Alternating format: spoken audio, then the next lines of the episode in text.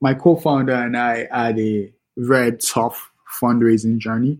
I remember we spoke to over 300 venture capitalists and no one essentially wanted to give us money. I don't know if it's a function of what we look like, but we had a lot of no's and it was incredibly painful. Despite our experience in corporate America or being, you know, two times or three time founders, it was hard.